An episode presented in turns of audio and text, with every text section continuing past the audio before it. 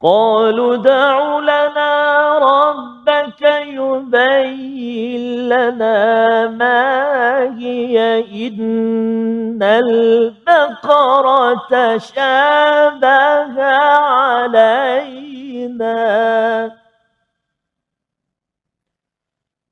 وإنا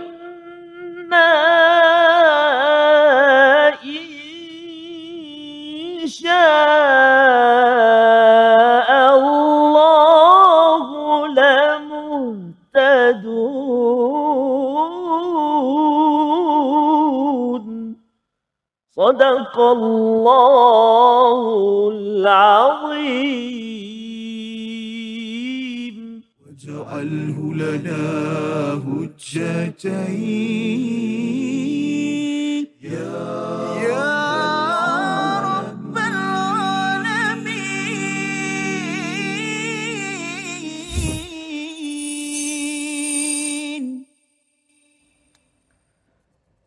Assalamualaikum warahmatullahi wabarakatuh. Alhamdulillah wassalatu wassalamu ala Rasulillah wa ala alihi wa man walah. Syada la ilaha illallah, syada Muhammadan abduhu wa rasuluh. Allahumma salli ala sayidina Muhammad wa ala alihi wa sahbihi ajma'in. Amma ba'du. Apa khabar tuan-tuan dan puan yang dirahmati Allah sekalian? Kita bertemu dalam My Quran Time, Quran Salat Infak untuk sama-sama kita memperjuangkan formula tidak mungkin rugi sebagaimana dinyatakan dalam surah Fatir ayat yang ke-35 untuk kita sama-sama ya kita melihat surah Fatir ini sebagai asas kehidupan kita dan lebih daripada itu hari ini kita ingin sama-sama mengulang kaji halaman 11 dan 12 bersama Al-Fadil Ustaz Dr. Syafiq Syahimi. Ahlan wa sahlan Ustaz. Ahlan fikum. Masya-Allah ya dan bersama dengan Ustaz Tar. Apa khabar Ustaz? Alhamdulillah. Ustaz sihat ya? Alhamdulillah Ya. kita bersama dengan baju merah hari Merah. ini. Ya. Orang Perak. Orang Perak, orang Muar. Orang Johor. Orang Muar. Muar ya. Oh. Muar yang Jadi- pergi ke Perak kemudian kembali ke Johor dah sekarang. Ya. Subhanallah. pensyarah Pusat Pengajian Umum dan Kurikulum Universiti Tun Hussein on Malaysia. Ahlan wa sahlan Ustaz, ya. Alhamdulillah. Jadi alhamdulillah pada hari ini bersama dengan tuan-tuan yang berada di studio saya ucapkan ribuan terima kasih terus istiqamah bersama ya dan juga kepada semua yang berada di rumah untuk terus kita istiqamah, kita belajar dan mengulang kaji untuk kita melihat permata-permata yang Allah bekalkan di dalam halaman 11 dan 12 yang sudah tentunya kita tahu bahawa pengalaman My Quran Time yang pertama kita sudah pun tadabur tetapi bila kita pergi kepada pusingan kedua pada Quran Time 2.0 ini kita nampak bahawa sebenarnya permata Allah yang ada dalam halaman-halaman bagi setiap ayat ini adalah tidak bertepian.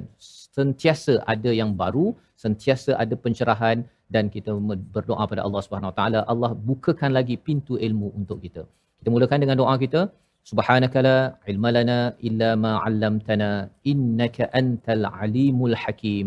Rabbi zidni ilma. Sama-sama kita melihat kepada kepada ayat 70 yang dibacakan oleh Al-Fadil Ustaz Tarmizi sebentar tadi yang terjemahannya mereka berkata. Siapa berkata? Iaitu di kalangan Bani Israel, mohonlah kepada Tuhanmu untuk kami agar dia menjelaskan kepada kami tentang lembu betina itu kerana sesungguhnya lembu itu belum jelas bagi kami dan jika Allah mengendaki nescaya kami mendapat mendapat petunjuk. Kita terus bersama dengan Dr. Syafiq Syahimi bagaimana kita melihat dalam ayat ini Ustaz ya. Ada perkataan wa inna insya-Allah. Perkataan ini uh, nampak macam biasa ya tetapi rupa-rupanya dengan perkataan ini ianya memberi kesan yang besar. Kesan yang besar sehingga kan dengan perkataan ini mengalurkan mereka kepada lamuh tadun jadi kalau boleh Ustaz jelaskan insya-Allah ni bagaimana aplikasi dalam kehidupan kita dan mengapa perkataan ini? Siapa yang sebut sebenarnya pada zaman Bani Israel ini? Silakan. Bismillahirrahmanirrahim. Alhamdulillah wassalatu wassalamu ala sayyidina Rasulillah wa alihi wa sahbihi wa man tabi'a hudahu wa wala ba'. Uh, terima kasih kepada Tuan Fazrul, Ustaz Termizi yang bersama dalam uh, surat kita pada kali ini merujuk kepada ayat yang ke-70 daripada suratul Baqarah muka surat yang ke-11 Allah Azza wa Jalla menyebutkan tentang sifat ataupun perbualan golongan Bani Israel pada zaman Nabi Musa alaihi salam yang setelah kalau kita tengok muka surat 10 tu setelah diajukan banyak persoalan. Nabi Musa dah kata sembelih lembu. Dia tanya lagi dah bagi jawapan lagi lagi lagi. Sepatutnya kaedah asal apabila seorang nabi dan rasul memerintahkan sesuatu mereka buat saja atas perintah itu. Apa yang mereka faham tetapi kerana sifat degil Bani Israel yang ada sifat suka mengkritik nabi-nabi tanya untuk menyusahkan diri. Hmm. la tasalan asya in tubalakum tasukum. Jangan tanya benda yang menyusahkan kamu. Jadi kalau nabi sebut sampailah kepada bila Nabi menyebutkan sifat yang terakhir itu lembu yang warna kuning kan? Hmm. ayat 69 kan? Ya. lalu mereka tanya lagi tolong jelaskan lagi. Udahlah dah sebut kuning cari je yang kuning. Jelaskan lagi. Dia kata sebab kalau tak jelaskan lagi tasyabaha alaina nanti tak jelas bagi kami kan? Lalu dia kata apa? Insyaallahu la muhtadun. Jadi kita nak fokus. Jadi yang berkata ini adalah golongan Bani Israel yang mereka nak cari siapakah pembunuh kepada orang yang berlaku dalam zaman tersebut. Nak cari pembunuhnya siapa? Nabi kata nak dapatkan pembunuhnya kamu ambil seekor lembu. Patutnya ambil je lembu. Tapi dia tanya banyak soalan tadi sampailah kepada tahap soalan ini. Sampai dah sampai tahap itu mempunyai banyak dia tanya. Dia kata itu pun insyaallah la muhtadun. Insyaallah jangan jangan pernah tertekan wahai nabi Musa dengan jawab soalan kami insyaallah kami akan dapat petunjuk kami akan ikut jadi orang yang baik sampai nak jadi orang baik pun mereka punya trik dia sampai kata insyaallah kami jadi orang berdapat petunjuk itu itu kalau insya-Allah bagi Bani Israel yang Mhm. sifat ahli kitab itu mereka suka melencong. Melencong. Tetapi insya-Allah yang sama dirakamkan Allah dalam suratul Kahfi. Ya. Wala taqulanna shay'in inni fa'ilun dhalika gadan illa an yasha Allah itu disebutkan kepada Nabi sallallahu alaihi wasallam. Yang ini berbeza dengan sikap yang ini. Hmm. Adapun bagi Nabi wasallam memang kita disyaratkan dan disuruh untuk menyebut insya-Allah sebagai lambang apa je yang kita buat ke depan kita gantungkan keputusan itu kepada Allah Subhanahu Wa Taala. Bagi orang Islam, contoh kita kata saya esok nak buat rawatan, insya-Allah, mudah-mudahan. Kerana tak tahu esok buat ataupun tidak. Ya. Okey, esok saya nak exam, insya-Allah betul. Tetapi insya-Allah yang di sini, hatta dalam perkara hidayah dia kata insya-Allah kami akan dapat tunjuk. Seolah-olah kalau dia tak sebut yang itu, memang tak akan dapat tunjuk lah dia. Hmm. Seterusnya. Jadi perkataan insya Allah bagi orang yang beriman adalah adabnya dengan Allah. Adab dengan Allah apa dia? Kami tak pasti esok jadi apa. Lusa jadi apa. Cuma saudara budaya masyarakat kita pula. Yalah. Escapism. Dia nak keluar daripada kemeluk tu, dia akan kata, besok ada akikah. InsyaAllah saya datang, insyaAllah. Di insyaAllah tu sebenarnya tak nak datang pun. Hmm. Tapi so insyaAllah. Ingat ya, yang ini bukan yang ada dalam suratul kahfi. So, Okey. insyaAllah dalam sini ni. Ha, khawatirnya begitu. Jadi kita tak nak menggunakan insya-Allah itu bila kita kata ya saya akan datang. Insya-Allah sebagai adab kita dengan Allah. Hmm. Yang ke depan saya tak tahu tapi sekarang keputusan saya saya akan pergi. Masya-Allah. Nah itu. Jadi perkataan insya-Allah adalah adab kita dengan Allah sebagaimana dalam suratul kahfi. Adapun jangan gunakan insya-Allah ini sebagai jalan untuk kita belok-belok sebagaimana Bani Israel menggunakannya kepada Nabi Musa AS. InsyaAllah. Terima kasih diucapkan pada Dr. Syafiq untuk menjelaskan bagaimana konsep insya-Allah yang benar. Ya. Maksudnya dia dalam ayat yang ke-70 ini ada elemen menggunakan perkataan insya-Allah itu untuk membelok-belok ya yang kita harapkan bukanlah kita yang beramal dengan kaedah itu tetapi insya-Allah yang kita memang nak buat tetapi kita gantungkan ya selepas kita dah berazam tapi kita gantungkan juga kepada Allah sebagai adab kerana kita tahu bahawa sebenarnya tanpa kehendak izin daripada Allah Subhanahu Wa Taala tidak berlaku apa sahaja yang ke kehadapan itu. Jadi ini pelajaran daripada ayat yang ke-70 dan kita ingin teruskan kepada ayat yang ke-72. Allah mengingatkan kepada kepada kita tentang peristiwa mengapa perlu disembelih kepada lembu yang kita belajar daripada ayat 67. Mari kita baca ayat yang ke-72 dipimpin Al-Fadhil Ustaz Tarmizi untuk sama-sama kita memahami konteks ayat ini, pelajaran permata daripada ayat yang amat indah ini. Bersama Ustaz Tarmizi. Terima kasih kepada Ustaz Fazrul, kepada uh, Dr. Syafiq, tuan-tuan dan puan-puan sahabat Al-Quran Ibu Ayah yang dikasihi Allah Subhanahu Wa Taala yang sedang menyaksikan uh, di online uh, ataupun uh, yang berada di studio sekarang ni. Subhanallah. Uh, nak dengar suara sikit. Sihat semua? Alhamdulillah. Jadi sejak lagi kita tadik taranum ya. Tak tak alhamdulillah lah. Alhamdulillah. Insya-Allah. Insya-Allah. Insya-Allah. Ha, tak boleh lagi dah pintu dah lock. Kau Ah, dah insya-Allah tu. Insya-Allah yang betul tadi. Baik. Jadi kita nak baca sekarang ni, saya nak mengajak semua tuan-tuan dan puan-puan yang berada di studio juga, tuan-tuan berada di rumah kita melihat dan kita sama-sama baca ayat yang ke-72. A'udzubillahi minasyaitonirrajim. وَإِذْ قُلْتُمْ وَإِذْ قَتَلْتُمْ نَفْسًا فَادَّارَأْتُمْ فِيهَا وَإِذْ قَتَلْتُمْ نَفْسًا فَادَّارَأْتُمْ فِيهَا والله مخرج ما كنتم تكتمون.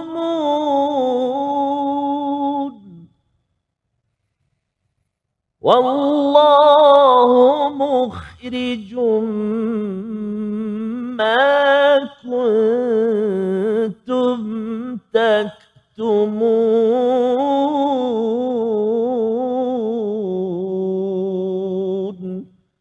صدق الله العظيم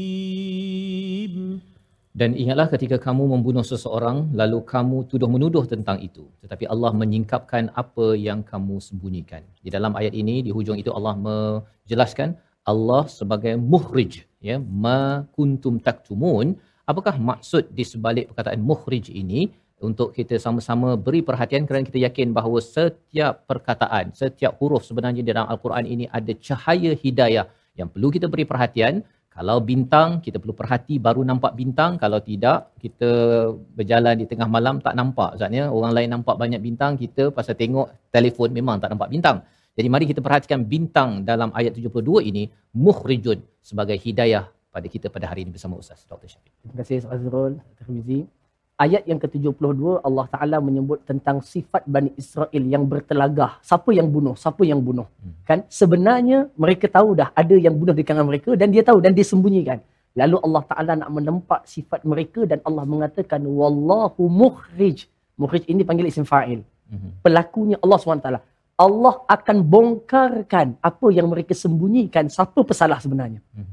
Di kalangan Bani Israel yang bunuh tadi, Allah akan bongkarkan pedoman kehidupan buat kita semua. Kita semua kena ingat.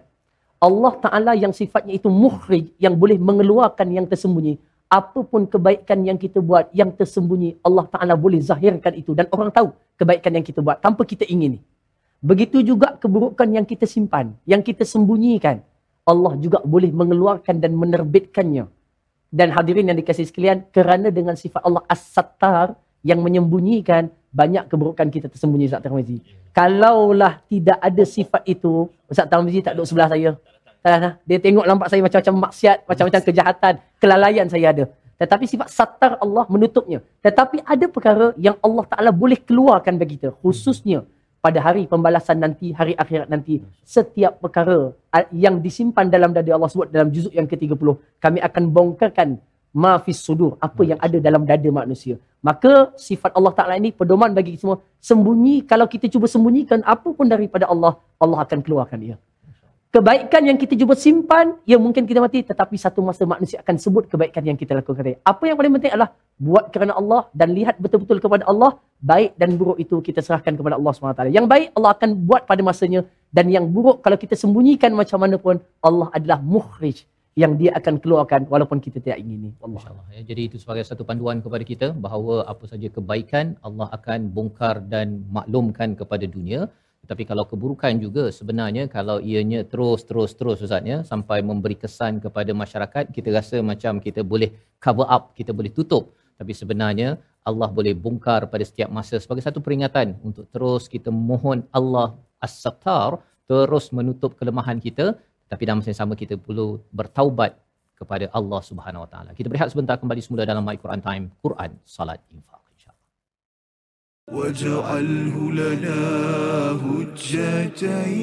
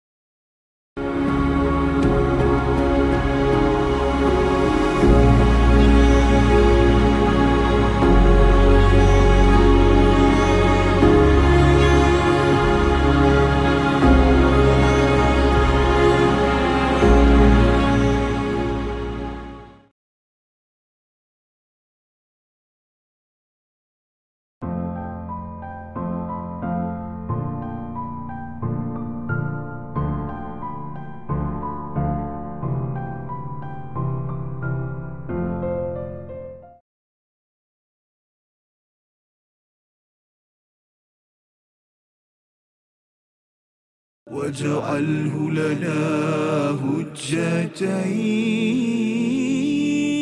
يا يا رب العالمين.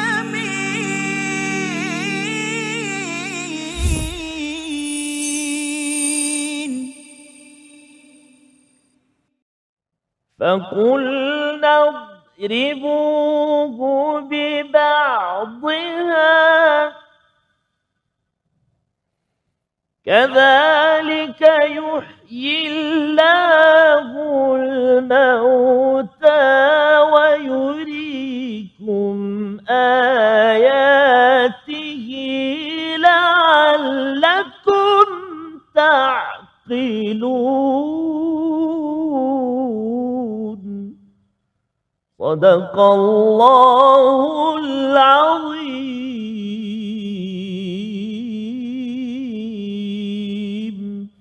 Surah Al-Azim kita kembali dalam My Quran Time Quran Salat Infak pada hari ini untuk sama-sama kita mengulang kaji halaman 11 dan 12 yang sudah pun kita lihat, sudah pun kita belajar dalam 6 episod sebelum ini untuk sama-sama kita melihat bagaimana peristiwa Bani Israel dan pada ayat yang ke-73 Allah menyatakan lalu kami berfirman pukullah mayat itu dengan bahagian daripada lembu itu.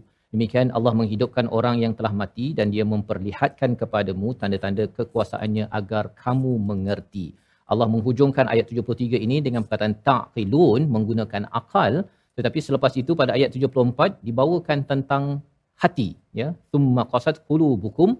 Sama-sama kita baca bersama al-fadil ustaz ustaz Tarmizi ayat 74 ya. Sambungan ayat 73 ini bagaimana nanti kita ingin pencerahan daripada Dr Syafiq tentang perumpamaan yang muncul pada ayat 74 bersama Al-Fadhil Ustaz Tarmizi dahulu. Ya, terima kasih kepada Ustaz Fazrul, Al-Fadhil Ustaz Doktor. Tuan-tuan dan puan-puan, ibu-ibu, ayah sahabat Al-Quran. Kita nak baca ayat yang ke-74. Ayat dia agak panjang. Kita nak cuba bacaan murattal dengan uh, lagu uh, lagu Nahawan. Eh? Kita cuba insyaAllah. Kalau satu dua selekoh tajam Ustaz yang perlu Betul. kita beri perhatian pasal Baik. panjang ni. Betul Safas. Ah, Jadi ayat yang ke-74 ini Masya Allah antara huruf yang perlu kita beri perhatian. Iaitulah tentunya pada kalimah hijarah. Ha? Ah, Kal hijarah. Ha pedas. Ha? Kena berhati-hati kat situ supaya tak tertukar dengan ha. Fahiya kal hijarah. Kan tertukar hurufnya. Jadi fahiya kal hijarah. Ha pedas. Satu. Kemudian jumpa lagi. Wa inna minal hijarati. Jumpa lagi ha. Kan? Ah, Dan juga antara yang perlu kita perlu beri perhatian iaitulah pada kalimah la, uh, lama yahbitu lama yahbitu minha lama yahbitu. Ta kena tebal jangan tertukar dengan ta. Lama yahbitu. Allahu akbar. Kan? Ha, jadi tertukar dengan huruf ta. Sepatutnya huruf ta jadi jom kita cuba perhatikan. Oh, selekor-selekor tajam tadi kita jaga supaya selamat insya-Allah taala. Mari kita baca sama-sama. Ayat 74 Safas. أعوذ بالله من الشيطان الرجيم.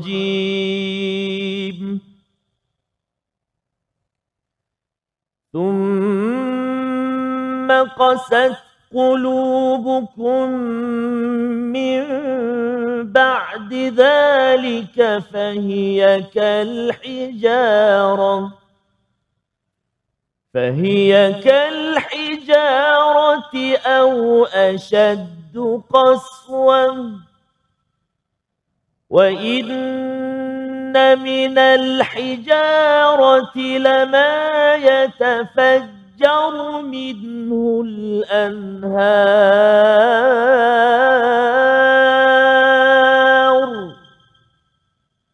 وإن منها لما يشقق فيخرج منه الماء.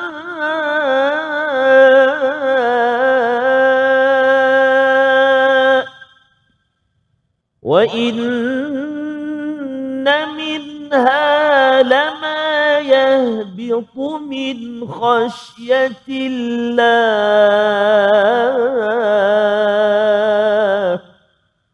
وما الله بغافل عما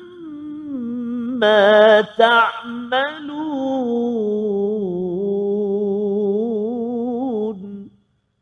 صدق الله العظيم Surah Al-Azim itulah bacaan daripada ayat yang ke-74. Kemudian setelah itu hatimu menjadi keras sehingga hatimu seperti batu bahkan lebih keras. Dan selepas itu Allah menceritakan tentang tiga kategori hati ataupun yang kait dengan batu ni Ustaz ya. Jadi boleh Ustaz ceritakan tak batu hati ni apa kaitannya? Ada kaitan dengan kita ke ataupun ini Bani Israel sahaja? Silakan. Baik. Terima kasih. Bismillahirrahmanirrahim. Para penonton, semua yang dikasihi Allah SWT sekalian. Pada ayat yang ke-74, Allah Ta'ala menyebut, kemudian menjadi keras hati mereka. Hmm. Kalau ikut kata eh, hati tu, dia macam itulah lembutnya, fizikalnya. Yeah. Tetapi Quran menggunakan perkataan qasa iaitu keras. Lepas tu keras tak diumpamakan dengan besi. Hmm. Diumpamakan dengan batu. Kerana besi walaupun dia keras, kalau dipanaskan dengan api dia akan cair. Berbeza dengan batu. Dan kalau buka surat Al-Baqarah, muka surat yang awal, Allah Ta'ala sebut, وَقُودُهَنْ نَاسُوَالْ hijarah. Bahan bakar api neraka itu adalah manusia dan batu. Sifatnya itu adalah sangat keras, sangat kuat dan kalau dipanaskan ianya sangat panas sebab tu tungku tu dengan batu. Kan? Arang batu ya. Arab batu. Dan tu summa qasad kemudian boleh menjadi keras hati mereka Bani Israel yang jahat, kritik para nabi, selalu mempersoalkan nabi. Selepas semua persoalan, kritikan, menjawab nabi, tak dengar kata nabi, fahiyakal hijarah. Hati itu menjadi seperti batu. Itu tak apa lagi. Tetapi Allah menyebutkan au asyaddu qaswah. Bahkan hati manusia boleh jadi lebih keras daripada batu. Bukan macam batu. Lebih keras daripada batu. Kita kata hati kamu keras macam batu. Hati kering. Kering tak tak teruk sangat. Ini hati keras bahkan lebih dahsyat daripada batu sangat keras. Hadirin sekalian, apa kesan hati kalau keras? Allah Ta'ala sebut dah dekat bawah tu, saya tak payah ulangkan makna dia. Kalau batu yang keras boleh keluarkan air mengalir. Batu yang keras dia boleh pecah kerana takutkan Allah. Tapi hati yang keras tidak ada kebaikan yang keluar daripadanya.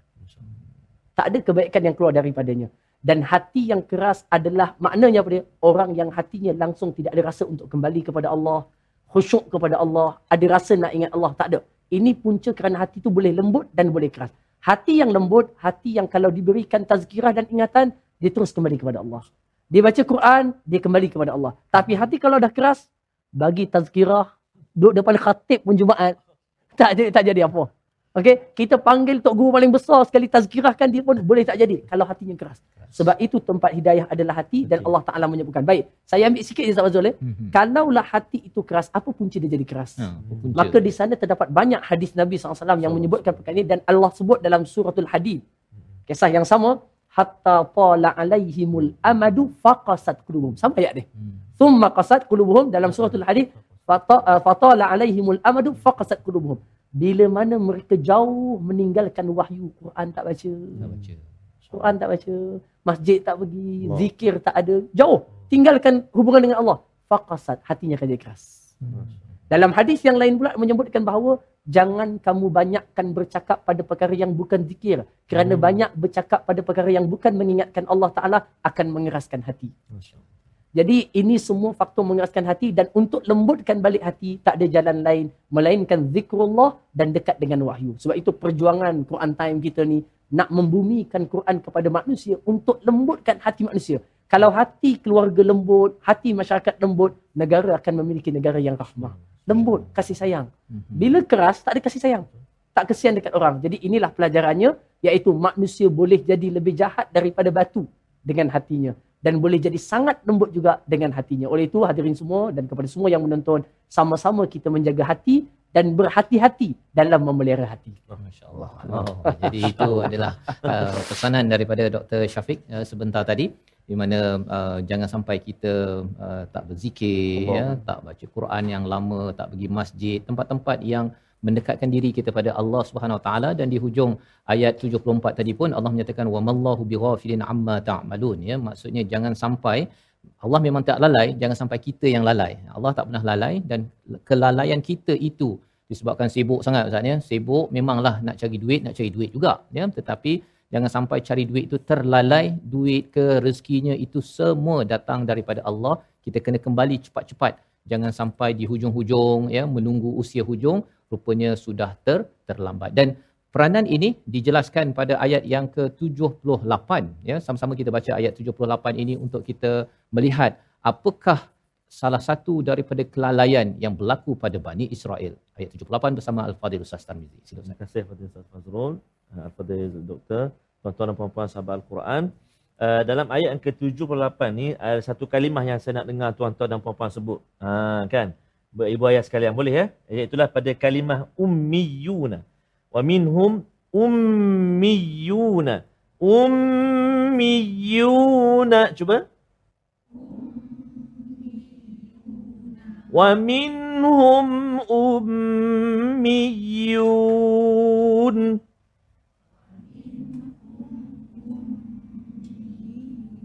Masya Allah, Alhamdulillah dapat dengar suara ni. Baca Quran pula. Allah Akbar. Subhanallah. Baik, kita nak baca ayat yang ke-78. Jom kita baca. A'udzubillahi minasyaitonirrajim. Wa minhum ummiyun la ya'lamun al-kitab illa لا يعلمون الكتاب إلا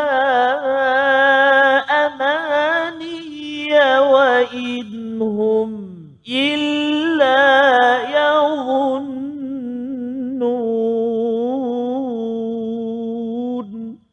صدق الله العظيم.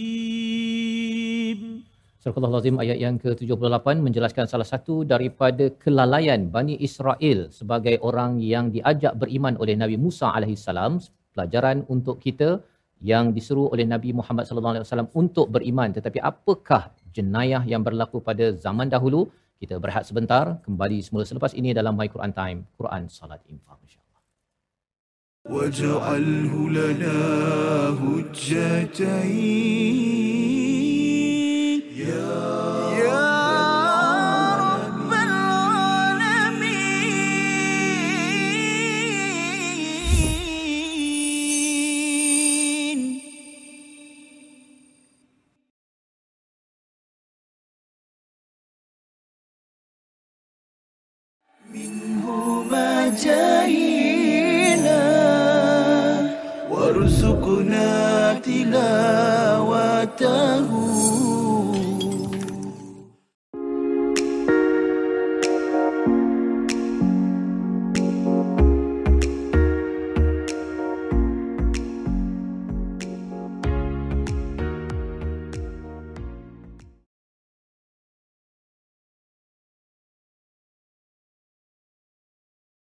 واجعله لنا هجتين. يا رب العالمين.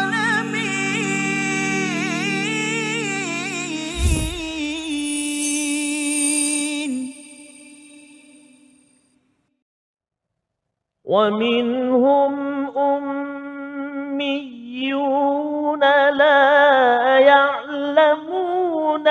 الكتاب إلا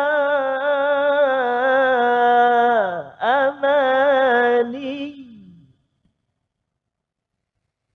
لا يعلمون الكتاب إلا أماني. وإن هم إلا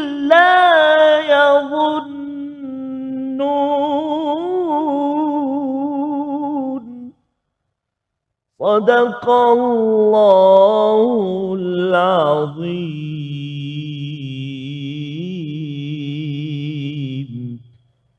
Surah Al-Azim gitulah bacaan ayat yang ke-78 kita kembali dalam My Quran Time Quran Salat Infak untuk sama-sama kita mengulang kaji halaman 11 dan halaman yang ke-12. Pelajaran demi pelajaran daripada Bani Israel pada zaman dahulu bukan untuk sekadar kita melihat sejarahnya tetapi kita mengambil pelajaran agar ia tidak berulang dalam umat Nabi Muhammad sallallahu alaihi wasallam. Dalam ayat yang ke-78 dan di antara mereka ada yang buta huruf tidak memahami kitab Taurat kecuali hanya berangan-angan dan mereka hanya menduga-duga. Terus bersama dengan Dr. Syafiq untuk menjelaskan apa maksud ummiyun dalam ayat ini dan mengapa Allah menemplak mereka ini sebagai amani sebagai satu pelajaran juga untuk kita Ustaz sila. Bismillahirrahmanirrahim. Ayat yang ke-78 setelah Allah menceritakan sifat keras hati Bani Israel tadi, pada ayat 78 Allah Taala menyebut di, di kalangan mereka. Mhm. Bani Israel itu ada satu golongan namanya ummiyun. Dan perkataan ummiyun ini dia perkataan ummi.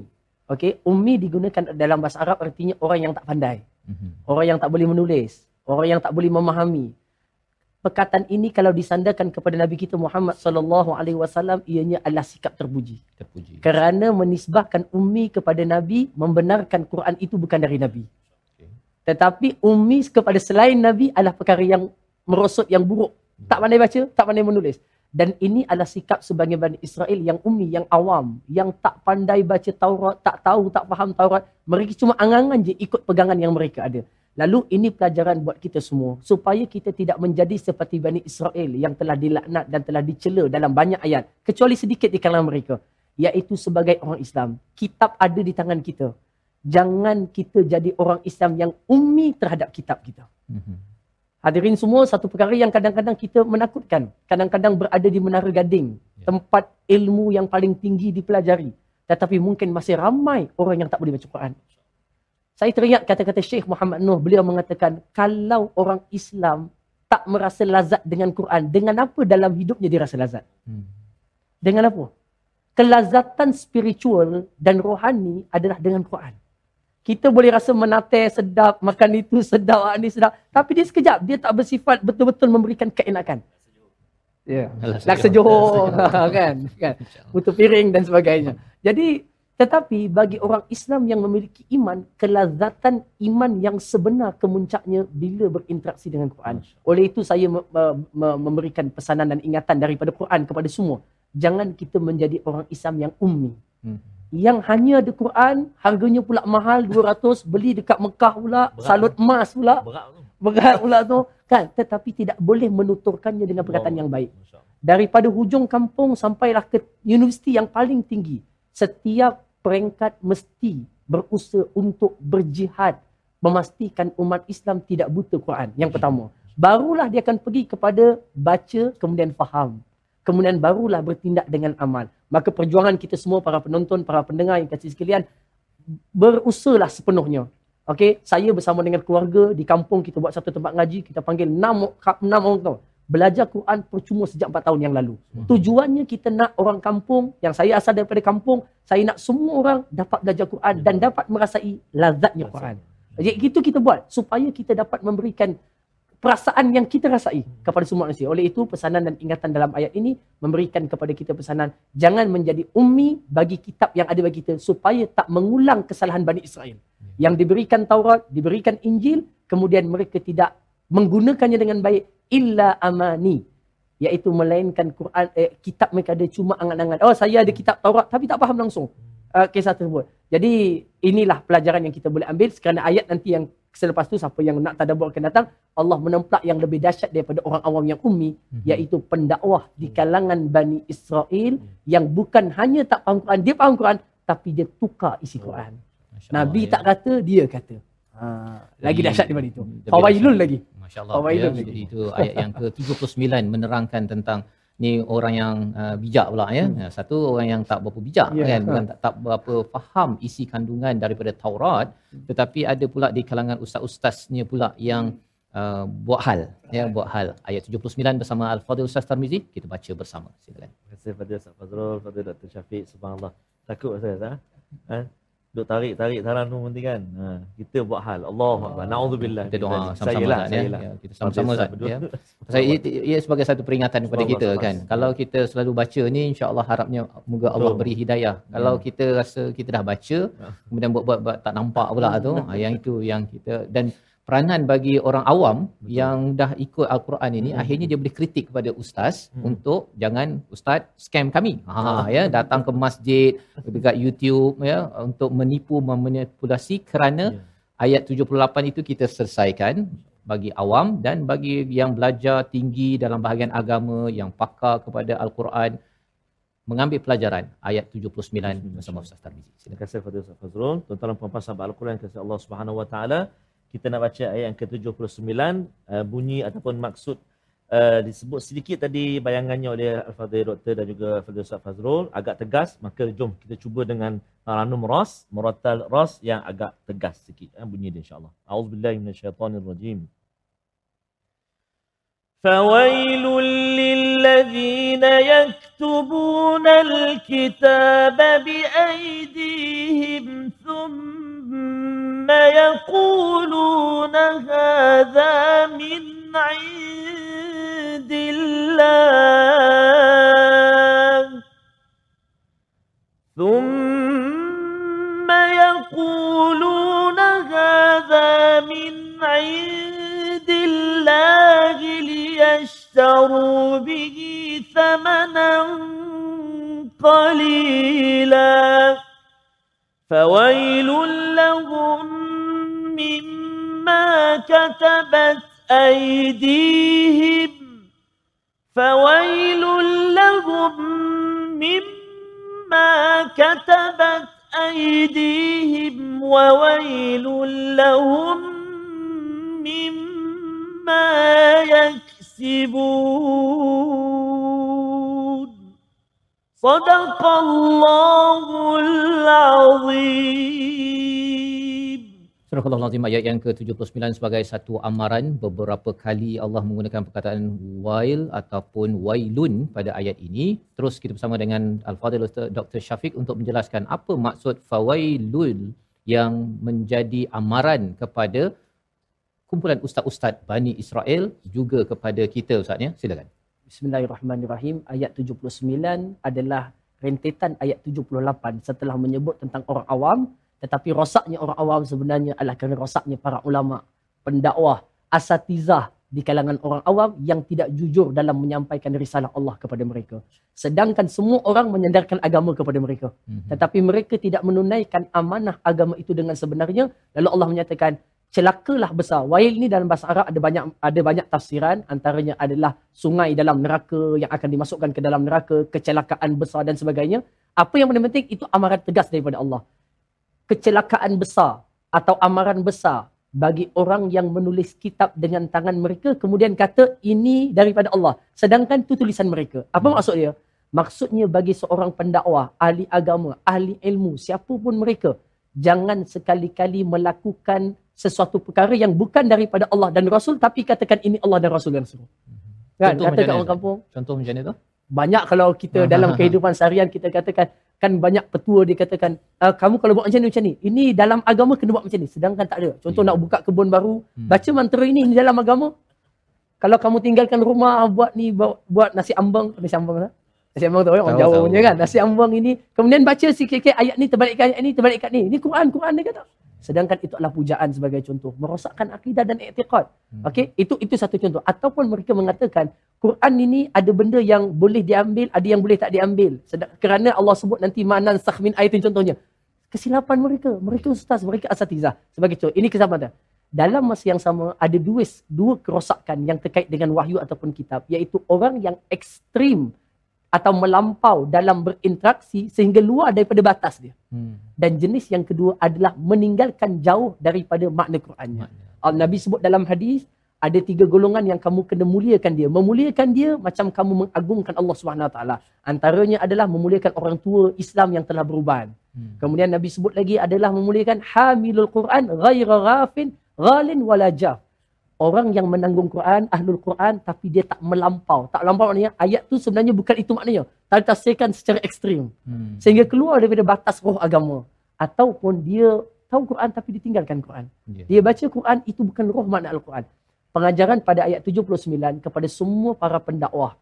Jangan sekali-kali kita menyandarkan kepada Allah dan Rasul atau Quran apa yang bukan daripada Quran dan Allah dan Rasul. Dalam masa yang sama, kalau itu daripada Allah tu, jangan kamu nafikan itu daripada Allah dan Rasul. Jangan mengurang dan jangan menambah kerana agama Islam telah sempurna diturunkan Allah Subhanahu Wa Taala maka pedoman dan hidayah dalam Quran adalah telah pun lengkap. Maka seruan saya kepada semua para asatizah, para ustaz, kefahaman kita mesti dilentur dengan Quran, bukan kefahaman Quran dilentur dengan kita. Hmm. Dia dah ada faham dulu, baru dia tafsirkan Quran. Cari ayat, Dah, ayat kita fahamkan Quran dengan ilmu, disiplinnya yang baik dan sebagainya, keluarkan hidayah itu bagi kepada orang awam supaya mereka terdidik. Okey, jangan kita dah ada satu mazhab kita sendiri, kita punya pegangan sendiri, kita cari mana ayat yang sokong pandangan aku, tafsirkan ikut itu. Itu yang banyak tafsir tematik yang pelbagai yang keluar untuk mengiyakan ideologi mereka.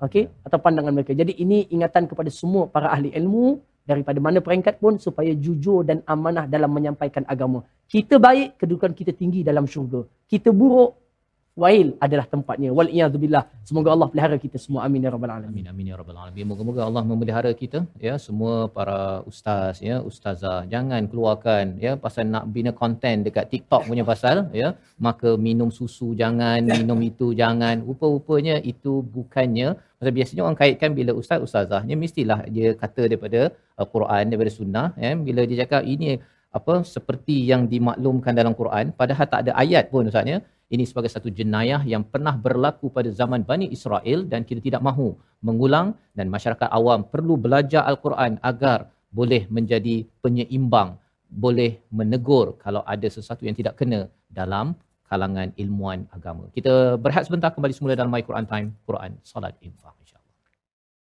واجعله لنا هجتين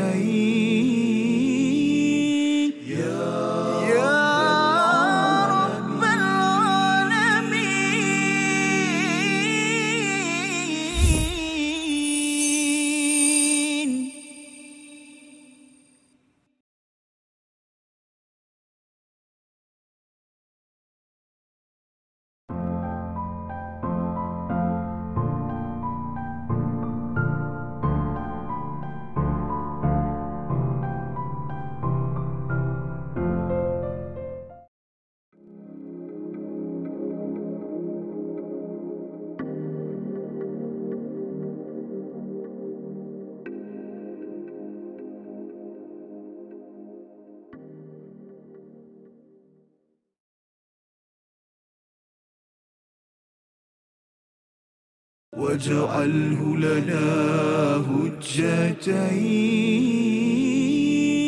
يا رب العالمين.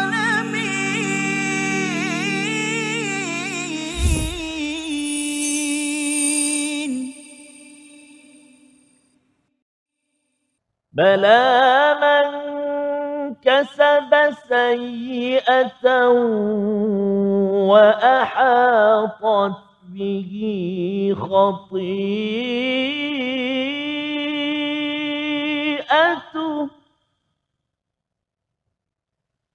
وأحاطت به خطيئته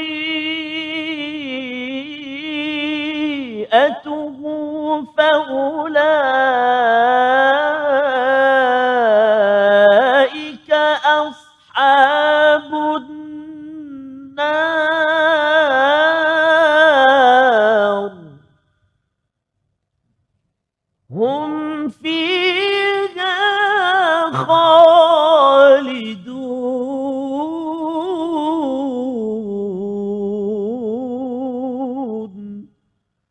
صدق الله العظيم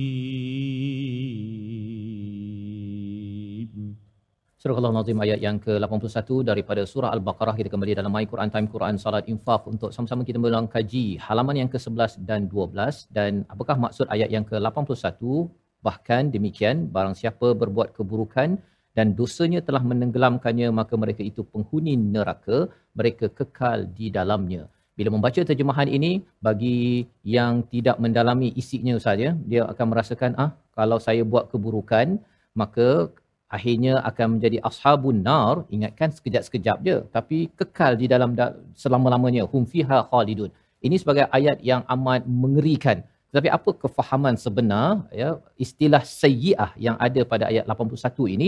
Dan apa maksud? Wa ahatat bihi khati'atuh ini agar kita sama-sama mengambil panduan pedoman daripada ayat 81 silakan Ustaz. Bismillahirrahmanirrahim. Terima kasih Ustaz Fazrul, Ustaz Tirmizi atas bacaan yang telah diberikan tadi.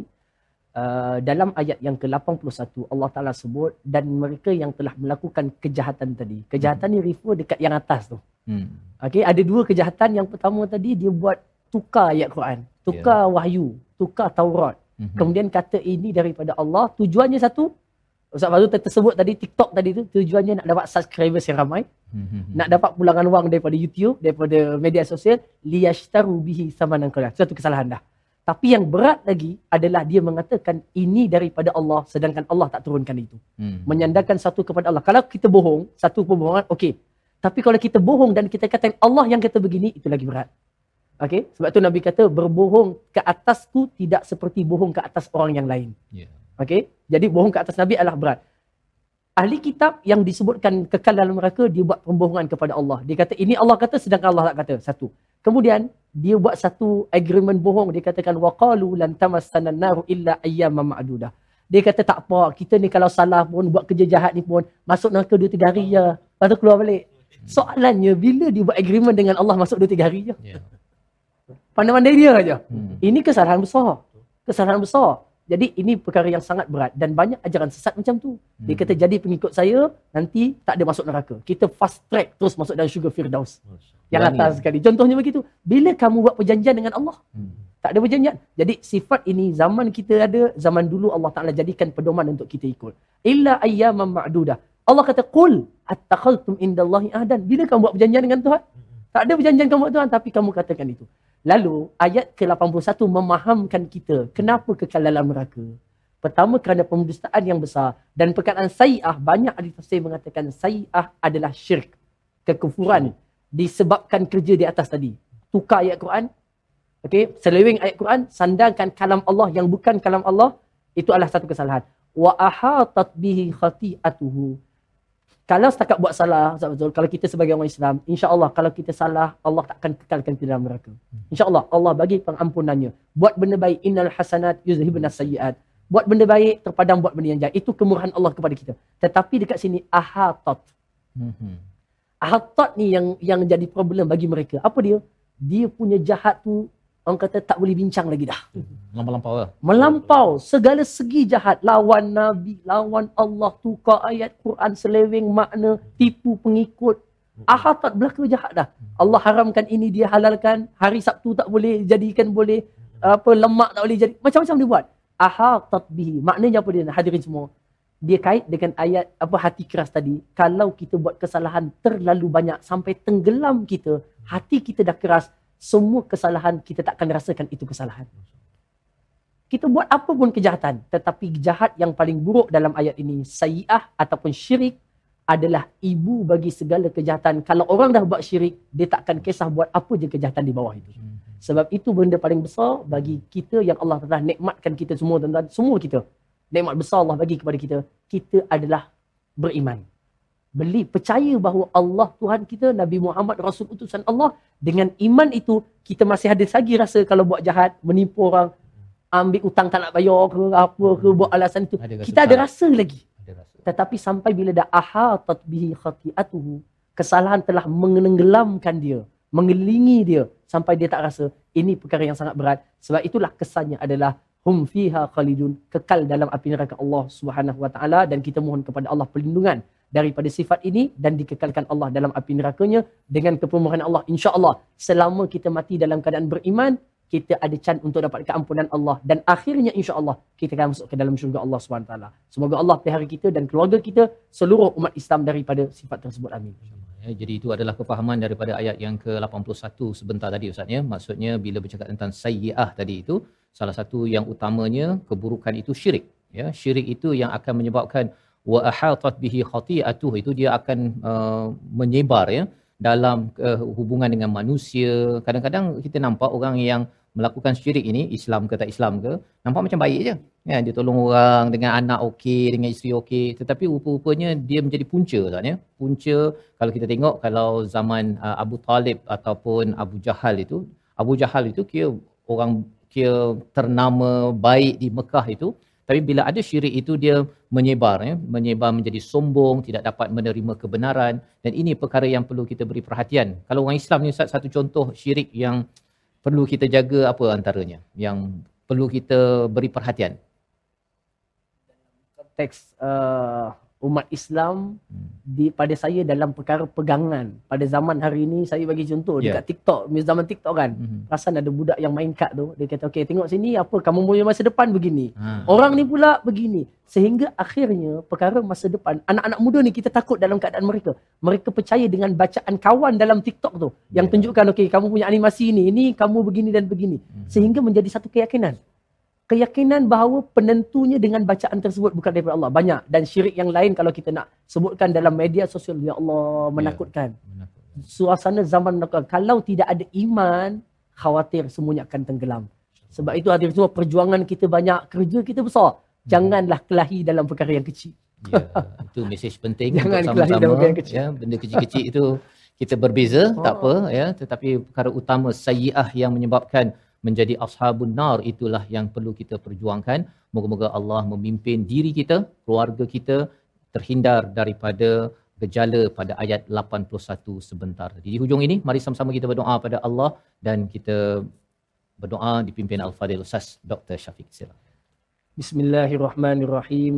Alhamdulillahi rabbil alamin wa bihi nasta'in wassalatu wassalamu alal mab'uthi rahmatan lil alamin sayyidil ghurril muhajjalin. Allahumma salli wa sallim ala sayyidina Muhammadin wa ala ali sayyidina Muhammad.